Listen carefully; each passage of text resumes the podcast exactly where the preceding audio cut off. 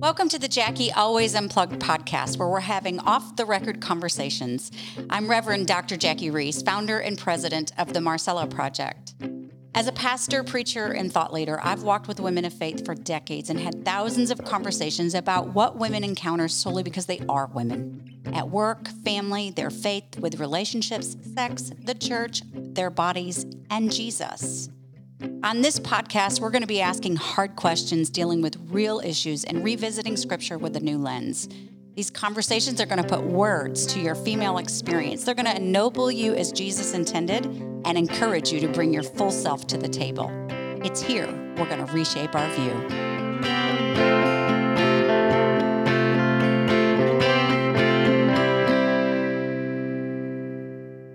Hey, guys. We're just a few days from Christmas. Whew, we're almost there. This past week, I had a couple women in for dinner, and one of the women said to me, "Hey, do you guys do Christmas?" And I kind of chuckled because I knew why she was asking, because there was nothing in my house that indicated that we did. See, I have this rule. If we're going to be going to New York for Christmas to visit my extended family, then I see no reason for me to have to spend money, time, or angst in decorating my house. So I don't.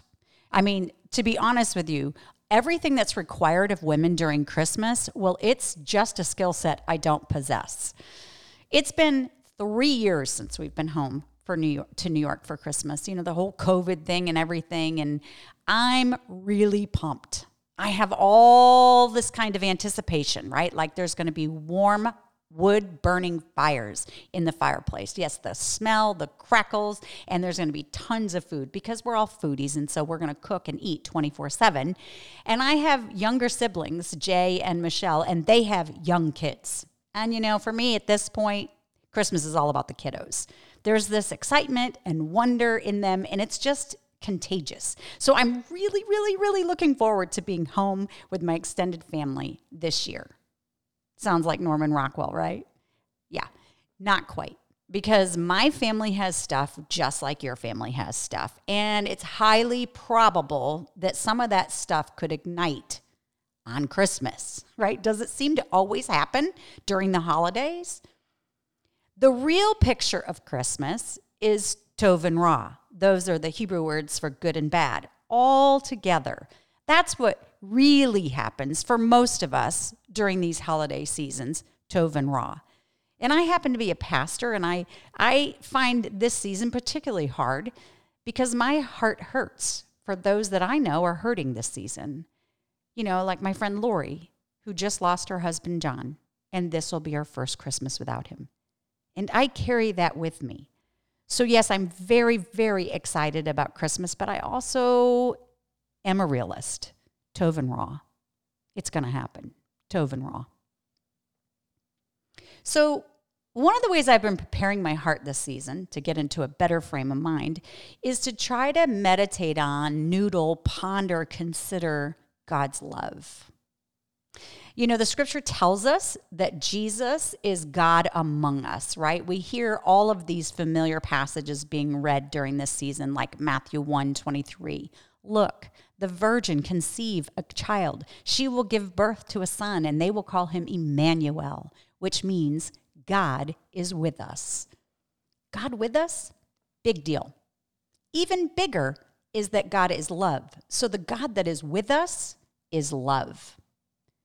And when I think about God as love, I tend to go to the cross. I wonder if you do too, right? It's like this act, ultimate act of love. But I, I wonder if I have like gone so quickly to the cross that I've passed over the incarnation too fast. Because God with us, a God that is love, is a big deal. And Francis of Assisi was like kind of the first dude that said, hey, we need to slow down and pay attention to Christmas, the coming of Christ.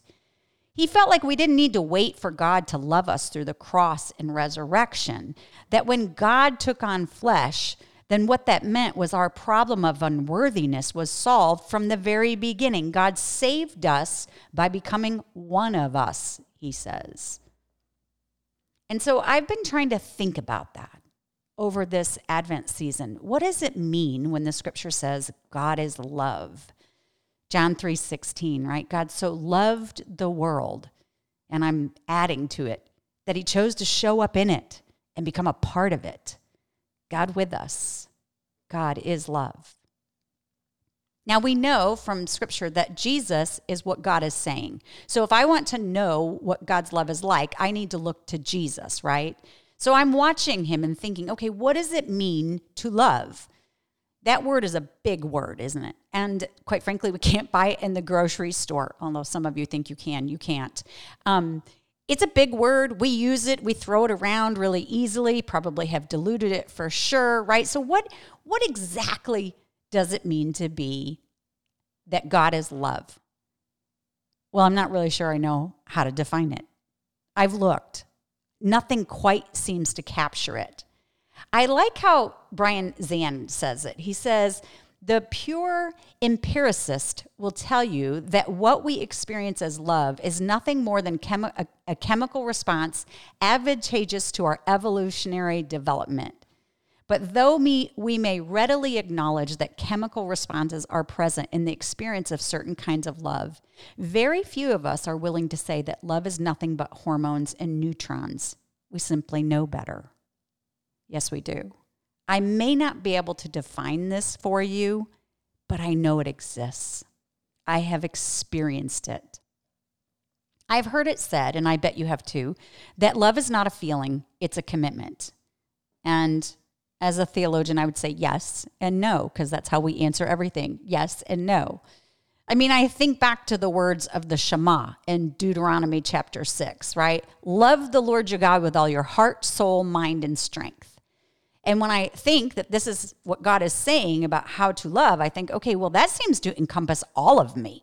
My feelings, my intellect, my heart, my body, my soul, my mind, my muscles, my work, my commitment, my senses.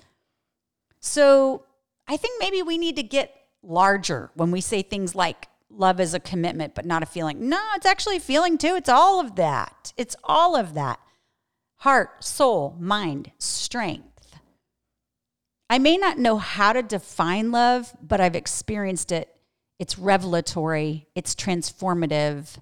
And I think that's why it requires poetry and art to help us even comprehend how to communicate it. So yeah, I've been noodling about love. It turns out there are four Greek words in the New Testament for our one word, love. Four different types of love described in the scriptures. And a couple weeks ago, my friend Ray, he's also my colleague, he's also on my board, came down for one of our board meetings. And I love it when Ray comes to visit because I get to sit out on my deck and have these long spiritual conversations with him that most people yawn at, but not Ray. He loves it. And so I started telling him how what I've been thinking and what I've been noodling on and what I've been like chasing after. And then he told me that a long, long time ago, he read a book by C S Lewis on these four loves in the New Testament. And he summarized them. And by the way, sorry, Ray, if I'm chopping up what you said, but basically he says there's eros, right? Which is this romantic love, sexual love. Philos, which is warm, affectionate friendship love. Storge, I'd never heard of that, which is familia love. And then agape, which probably we've all heard of. Unconditional, sacrificial love, charity, God's unconditional, sacrificial love. And I got to thinking, if God is love, then anytime I've ever experienced love, then it's like I'd been kissed by God. It's like been revelatory, right? Like leading me to understand something deeper about how God loves. Now, don't get me wrong. Human love contains both Tov and Ra. We all know that, bad and good. God's does not. But, but in the middle of the Tov and Ra, he's exposing something about his love to us, revelatory, transformative. And so I wanted to look at just the Tov. I wanted to go through the list of how God has allowed me to experience love through friendship and romantic love and familial love. How, how have I experienced these throughout the years? And what does that tell me? How has that informed me and shaped me to be able to embrace God's love in similar ways? So I went down the list. Eros, which took me to my first love, high school sweetheart. Some of you are listening and you know exactly who it is. And I asked myself, what was that love like? How did I know it was love? I mean, what aspects were present in that relationship that informed me about myself, about others, and about God? And I was talking to Steve about this. I was telling him I was thinking about it. And I asked him, what did you learn from your first love? Not the Ra. I just want to hear the Tov. What did you learn? And it was interesting as we started talking about this. Yes, aren't you glad you aren't married to me? These are the conversations my poor husband has to have over coffee in the morning. It was interesting. We had similar answers, right? Like, well, it was this idea that somebody wanted to know us, like intentionally go after us and choose us and, and want to know about us in all kinds of rela- ways, right? We're relationally, emotionally, and yes, physically. That's all part of knowing, isn't it? So I was thinking about that. It was immature love. It was young, but it was formative. And now I've been married to Steve for almost thirty-four years, and I can look back and see what old love looks like, too. And I have to say, the beauty to old love is there's history made. Stories, our stories that no one else can have. I mean, if Steve were to die and I were to remarry and still have Eros love, which I absolutely could, and so could he, we could never recreate the same history. We don't have the same stories. Yeah, there's something phenomenal about that idea. History was made. And so were people, three to be exact, Hunter, Hampton, and Madison. And it's been work and a wrestle and beauty. It incorporated both Tov and Ra all the way. We have been, we chose each other, and we have continued to choose each other over and over and over again. And I have found that kind of love to be very anchoring, very settling. And then I actually have to reckon the fact that in this faint shadow of human love, that God loves me so much more, Eros love like that, right? Like it's, these are shadows because they have Ra in them. They can't possibly be everything that God is, but, but God loves me like that too. Yeah, I know we don't usually like to think of God as Eros love, right? Because that involves sex and okay, so forget the sex part, right? But you understand that there's more to it than just sex, right? Plato said that when we talk about Eros, we, we don't want to reduce it to just an act of sex. It's about anything that's desirous and passionate in our lives that we go after. We could say beauty would be something like that. Regardless of how you define it, we can't deny that the scripture does describe God's love in this way. In Exodus, we read that God is a jealous God, meaning no other lovers allowed. And then there's books like Hosea and the Song of Songs. I just recently studied the Song of Psalms, which, by the way, I learned that for the most part of church history, that, that book has been read more allegorical than literal. In other words, it's been interpreted for most of church history to be about God's love for us, not about Eros love between a man and a woman. Kind of interesting. My point is, I have experienced the shadow of Eros, and God is the fuller picture of that. And that kind of love is available to all of us through God who is with us. God is love. And then I thought about friendship kind of love. I've been very fortunate to have many good friends in my life throughout my life. Until actually, the only time I didn't was kind of when I became a pastor, because people put pastors on pedestals, just like Catholics put priests up there. That's kind of what happens to us who work on church staff too. People keep us at bay. And by the way, that's not really good for us. We actually need to be down with everybody else, doing life with everybody. Stop that.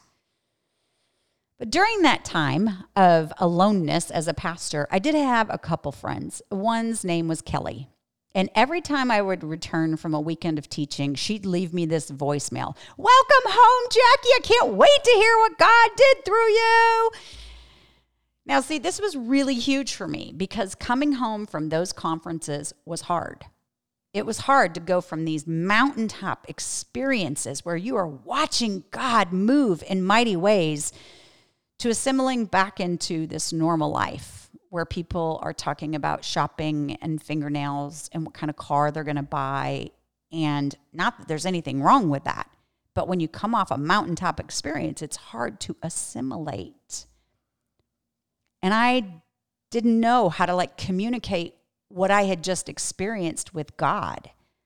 And so it was hard to come home, but Kelly made a way for me.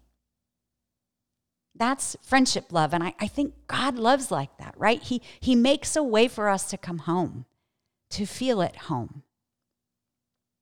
Ray and I were talking about the differences between eros and philos. And um, he said, you know, romantic love is this face-to-face love where you gawk into someone's face. Okay, he didn't say gawk, but you know what I mean. Stare longingly into someone's eyes.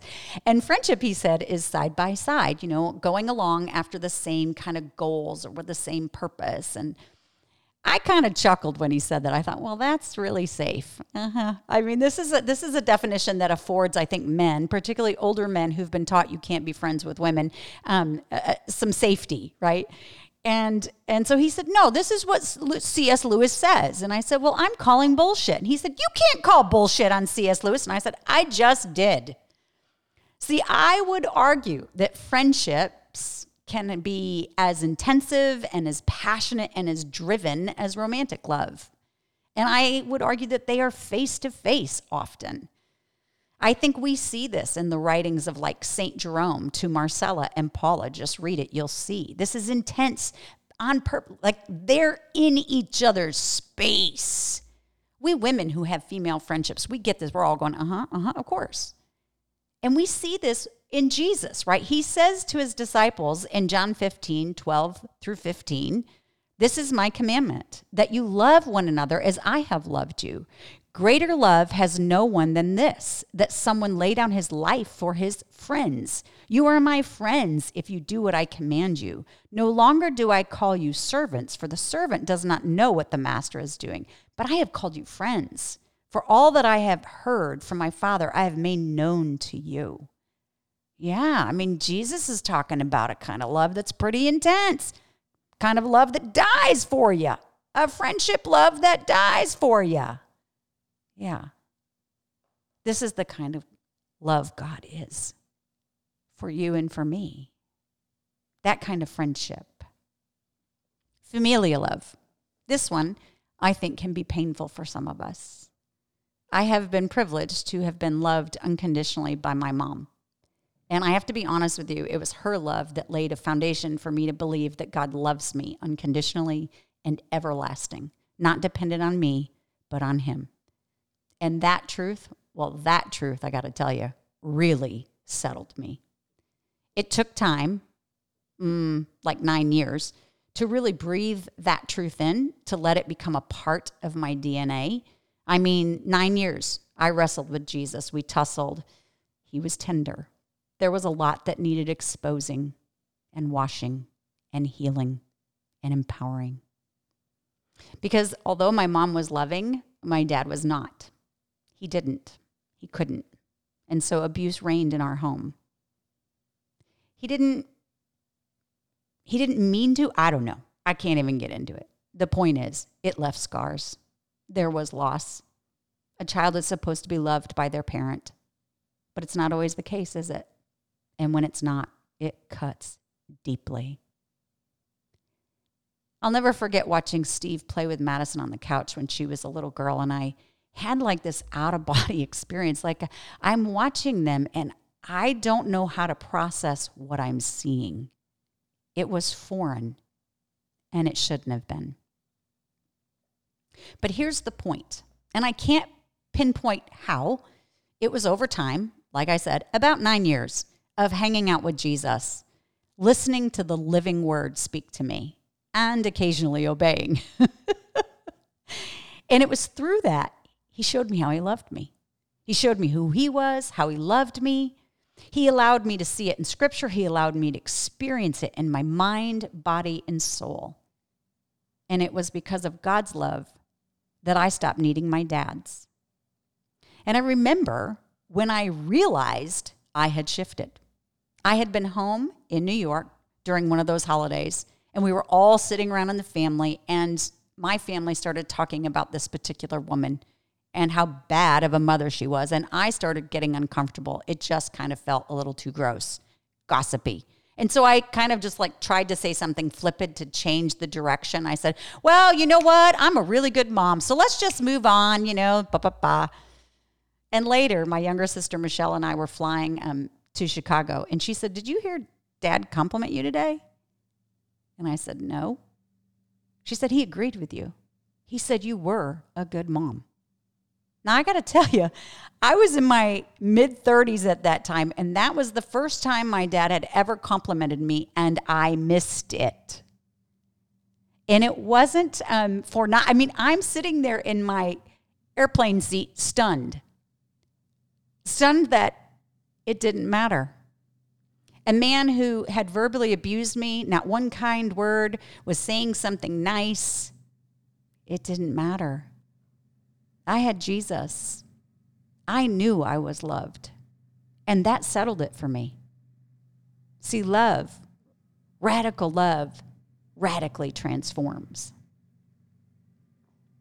Earlier, I quoted Zan on love, but I didn't finish his thought, actually. So I'd like to do that now. He says, the pure, the pure empiricist will tell you that when we experience that what we experience as love is nothing more than a chemical response advantageous to our evolutionary development. But though we may readily acknowledge that chemical responses are present in the experience of certain kinds of love, very few of us are willing to say that love is nothing but hormones and neutrons. We simply know better. And here's the part I didn't add last time. He goes on to say, to live in a world where love does not exist would be to live in hell. And that may be very close to what hell is, a world where love is not real.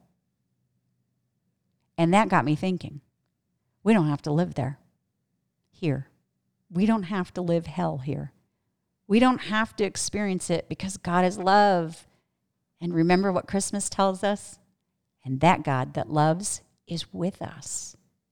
He's with me and he's with you.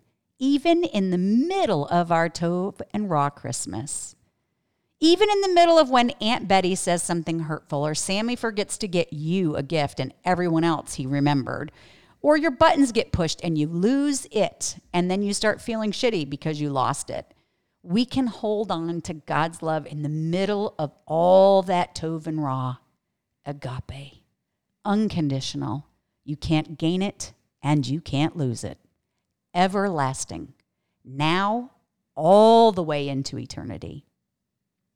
Paul says it like this in Romans, and I am convinced that nothing can ever separate us from God's love, neither death nor life, neither angels or demons, neither our fears for today, our worries about tomorrow, not even the powers of hell can separate us from God's love. No power is in the sky above or in the earth below. Indeed, nothing in all of creation will ever be able to separate us from the love of God that is revealed in Christ Jesus, our Lord. So with that, wallow in God's love this Christmas. Experience it. He's with you. He's got you. Merry Christmas. Hey, if you've enjoyed this conversation, then hop on over to the marcella project dot com and sign up for our email or check out some of our other resources. You can also find me on the Marcella Project Facebook page or on every other platform of social media as Jackie Reese, R O E S E. Have a great day.